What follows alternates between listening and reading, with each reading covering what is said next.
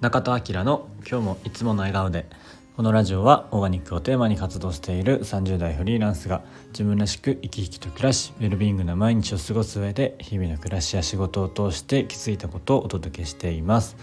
えー、皆さんいかがお過ごしでしょうか、えー、本日は、え、4月の15日、えー、土曜日ですね、えー、よろしくお願いします、えー、今日はですねえー、今、えー、宮城県に住んでいるんですけれども、まあ、一人暮らしからちょっとねシェアハウスの方に引っ越しをすることになりまして今そのちょっとずつね今日明日で荷物を運んだりしています。えー、と完全に住むのは来週からかな。なので、え今だいぶね部屋も物が少なくなってきて今日ちょっと1回目運んだんですけれどもえー、ちょっと今日天気悪いので続きは明日にしようかなと思って、まあ、ちょっとね引っ越しの準備なども、えー、やっております。はいえー、っとですね今日ちょっとお話ししたいのは、えー、注文に時間がかかるカフェご存知ですかというお話です、えー、注文に時間がかかるカフェご存知でしょうか？僕はねこれえっとちょっと名前名前だけというか一回存在を知ったっていうか、えっと、なんかでね記事かちょっと SNS か忘れちゃったんですけど、えー、上がっているのを見てで最近ねまたちょっと、えっと、それを取材した、えー、YouTube が上がっていたので、えー、ちょっとねそれを見ての感想になります。まあ、そもそもねこの注文に時間がかかるカフェというのは何ぞやということなんですけれども、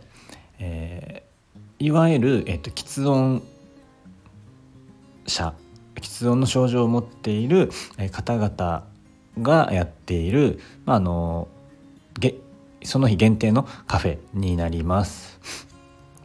えー、その注文に時間がかかるカフェというのをやっている代表の方がいらっしゃってで全国各地で、えー、開催しているあのずっとね常設であるカフェではないんですけれどもカフェです。でえっと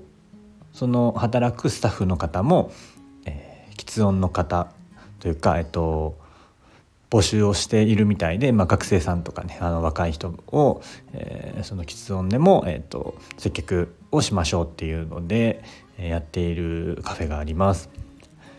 えー、まあ、本当にねこの全員が喫音者なので、えー、例えば最初にお客さんに、えっと、お話しする時もここは喫音のカフェなので、えっと、この注文に時間がかかったりとか、えっと、まえっと、その喫音というか喋り方を真似しないでくださいとか、えっと、アドバイスしないでくださいとかっていうこう配慮していただきたいことみたいなのが最初にあった上ででその、えっと、スタッフの方とかえっと、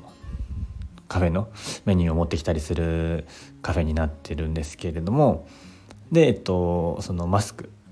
接客する方もマスクに、えー、一言ねこうメッセージ書いていて例えばこう最後まで話を聞いてほしいですとかっていうメッセージが書いているみたいです。それもね、えっと、YouTube に上がっていたのでそれも見ました。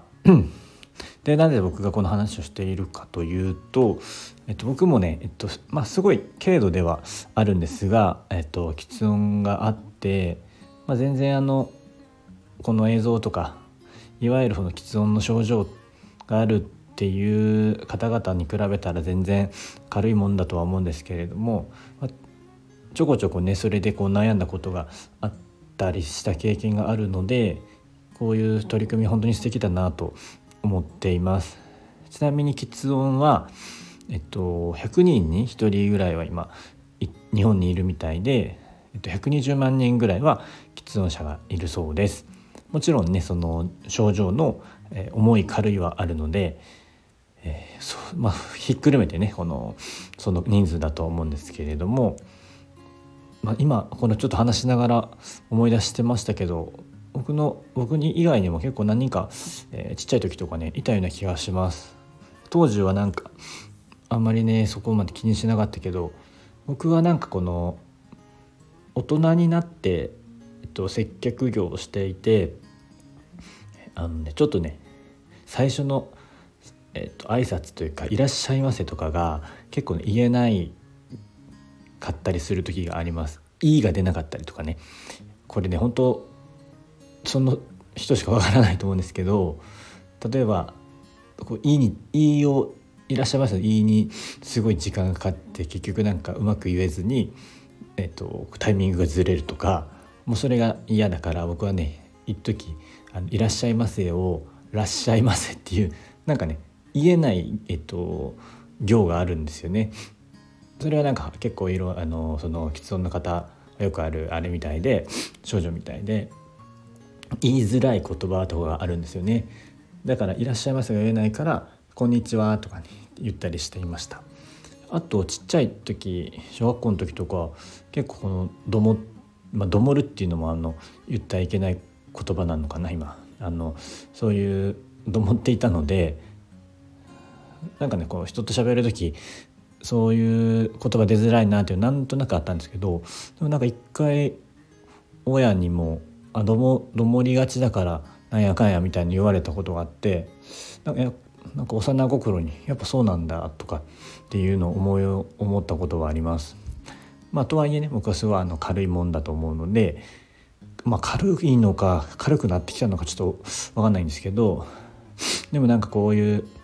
おそらくねこの今注文に時間がかかるカフェの、えっと、皆さんは多分僕よりはねもっとこの、えー、悩みを抱えていて、えー、本当にねこの接客業とかしたいんだけどもやっぱそれが原因でできなかったっていう経験があったりとか、ね、その映像にあったのはえっと、カフェで働きたかったんだけど面接時に「喫音だとちょっと」って言われた経験があったんだけどもこういう、えっと、カフェが開かれて別に喫音の人でも接客できますよっていうのを見て、えー、あの応募しましたとかっていう方がいらっしゃって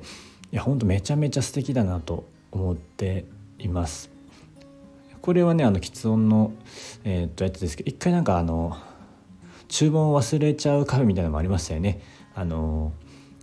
ちょっとあのボケボケてるというか物忘れが